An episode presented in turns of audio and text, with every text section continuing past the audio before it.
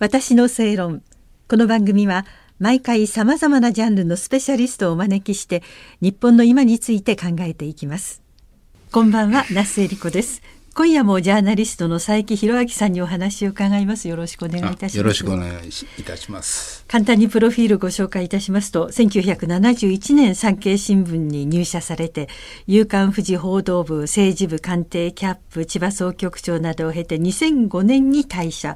その後日本工業新聞関東総局長などを務められて現在は全国日本語学校連合会の首席研究員として留学生通信それから月刊誌政経往来などに執筆や講演活動また北朝鮮帰国者の命と人権を守る会代表として人権運動に取り組まれているという佐伯さん。前回あの朝鮮半島の問題拉致問題それから安倍総理のお仕事のことなどを伺わせていただきましたけど3回にわたって憲法と拉致問題というのが一応テーマになっておりまして、はい、ちょうどあの月刊誌の政経往来にそういう記事をお書きになった、ね、ということですね。はい、はい。はい、ちょっとご紹介いただけますか。はい。これあのまああの本当に発行部数そんな多くはないんですが、うん、まあ政経問題についてやってるまあ月刊誌なんですけど、はい、まあ国民を守る憲法に問題ありと、で拉致被害者失踪者救出を担保とこう書いてあるんですけど気持ちとしては担保できてるだろうかというタイトルなんですね。はい、えー、それであのまあ、拉致問題の救出とやっぱり憲法っていうのを、まあ、一回ね、うん、あの考えてみようということで書きました。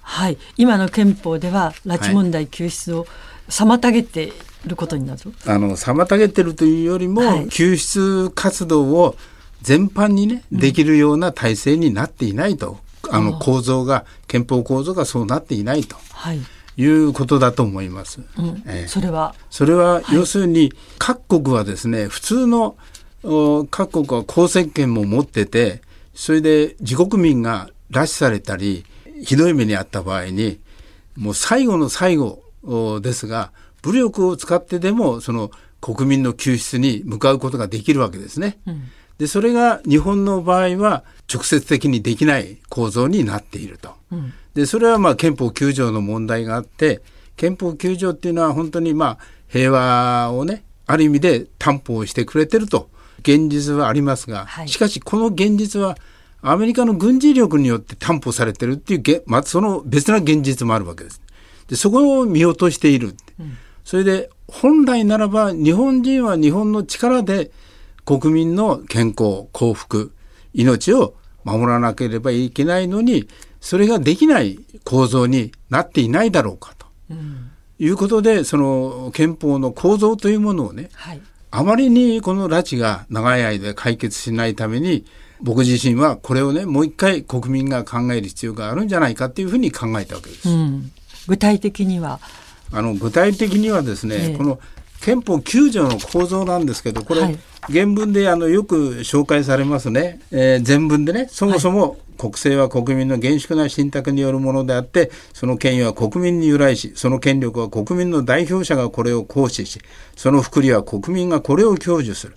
これは人類普遍の原理でありこの憲法はかかる原理に基づくものであると、うん、これねものすごいね立派な言葉なんです、はい、だけどだけど？これはね自分が自主的に自らやるという行為を書いてるんじゃなくて世界のそういう行為に信頼して日本は生きていきますよっていう受動的な文章になってるんですよ。うんうんはい、自分たちがそうやる現実を作るんだっていう構造じゃないんですよ。うん、だからその拉致の僕横田さんが茂さんが亡くなられた茂さんがね1400回講演されましたでしょ？はい、それで一つも解決ない。うん、たった一回だけモンゴルであのお孫さんに会えた。はい、これが唯一ですね。うん、それでこの憲法の中にはあのその福利はね国民がこれを享受するって書いてあるわけですよ。はい、でも横田さん夫妻あれ拉致された方々はねこの福利がね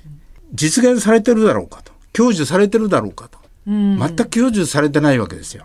日本国憲法にはこう福利はね国民がこれを享受、まあ、できているだろうかということでその後にね我らは平和を維持し先生と霊獣圧迫と辺境を地上から永遠に除去しようと努めている国際社会において名誉ある地位を占めたいと思う。このね、除去しようと努める、日本自ら努めますとは書いてないんですよ。努める時期をしようと努めている国際社会において、名誉ある地位を占めたいと思う。ワンクッションここにあるんですよ。自らの意思じゃないんですよ。佐伯さんのおっしゃることは、つまり自分から何かをするんじゃなくてそうそういうことが当然あるべき世界の中でええ生きていきましょうとそういうことなんですことだということですね。はい。だから北朝鮮社会にね満ちている憲法の言葉を使えば先制と霊獣圧迫と辺境を地上から永遠に除去するために名誉ある地位を占めたいと思って積極的に行動できているだろうかとうん。ここを僕は問いたいわけですよ。はい。そういう構造に今の憲法はなってないじゃないかとあそういう視点からその憲法をね我々はもう一度見直す必要があると。あ。うん。でそれは僕は人間が生きていくために一番必要なのはね自由と人権なんですね。自由と人権。自由と人権、この2つがねある社会っていうのは非常にね前進できるんです。はい。うん。この2つをね抑えてる社会はなかなか前進ができないで国民が不幸になる。うん。でそれを象徴的なのがあのやっぱり共産主義社会におけるその一党独裁による先制的な政治なんですね。あでまあイギリスにしてもドイツにしてもフランスにしても日本にしてもアメリカにしてもこの自由と人権を基礎に置いてるために僕らは幸せな生活ができてるし、社会も発展するんですよ。だから社会を発展させようと思ったらこの自由と人権をね確保することが一番大事なんです。あ。うん。だから北が本当に国民を幸せにしたいと思ったら自由と人権を実現する国家を目指さないといけないのに、はい。彼らはそれより核とミサイルだっていうふうに思い込んでる。残念ながら。うん。そこを僕はね、彼らに考え直してもらいたいと思うんですね。はい。どうしたら考え直してもらえますか？これはね、うん僕はね、やっぱり各国指導者が声を揃えて、それをね、は北の指導者に説得することですね。うん。一国だけ言ってもダメ。ああ、そうです。それでね、これ例があるんですね。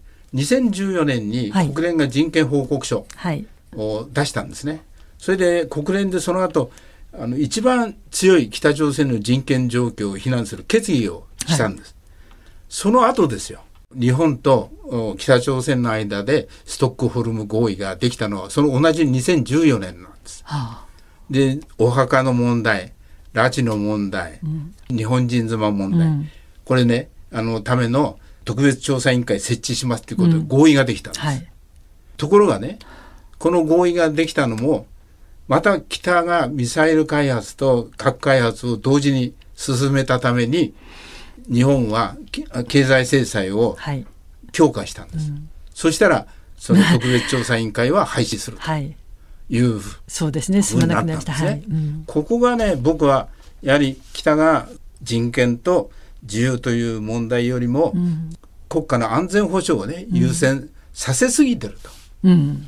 同時に進めるんだったらまだわかるけれど、はい。もう自由と人権が常に犠牲になってるのはどっちかって言ったらそれは置いといてっていう形で進んでいくっていうことですよね。そううん、全くまあ全く無視してるとしか旗からは見えないけれどもうん国の中ではとてもそこまで余裕がないという状況なんでしょうか。あの余裕がないというよりも、そういう思考をね、うん、したらいいのにって進める人がねあいない。いああ。テヨンホさんはねかなりうまくね説得した一人なんですーよ。うんこういう例があったんですね。あの北でねあのいつもすごいあのパレードやるあ軍事パレードすあごいね。のパレード、ね軍事パレードだけじゃなくて、はいまあ市民のパレードがあありますね。はい。人文字だったり踊ったりとか集団で。あれをやるために一月も二月も児童が借り出されて練習するんですよ。あ、まあそうですね。練習しなきゃできませんそれもねん冬の寒い時でも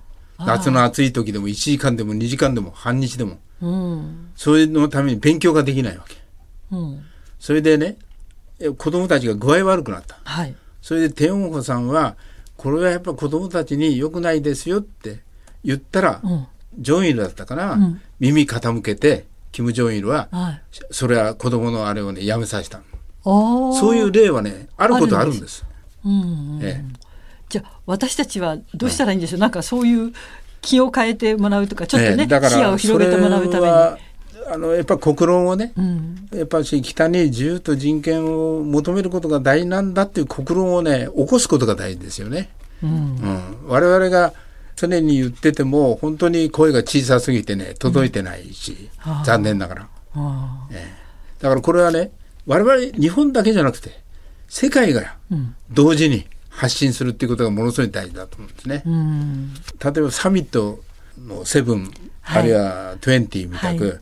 ああいうところで各国指導者が特別声明を出してね北に対して、うんあの自由と人権の政策を進めなさいと。うん。我々は援助するよと、うん。そうすればと。うん。で核とミサイルの開発をね一時的にストップしても、今は国民の生活を前進させることがね大事じゃないかっていうふうに各国指導者が声をねあの大にして一致した行動を取ることがね、僕は非常に鍵じゃないかと思ってるんですね。逆に言えばあの非難することではなくてはい呼びかける、そうでね語りかけるということを諦めずに続けていかなければいけないっていうことなんですね。はいはい、3回にわたってジャーナリストの佐伯弘明さんにお話を伺いました。ありがとうございました。はいありがとうございます。私の正論お相手は那須恵理子でした。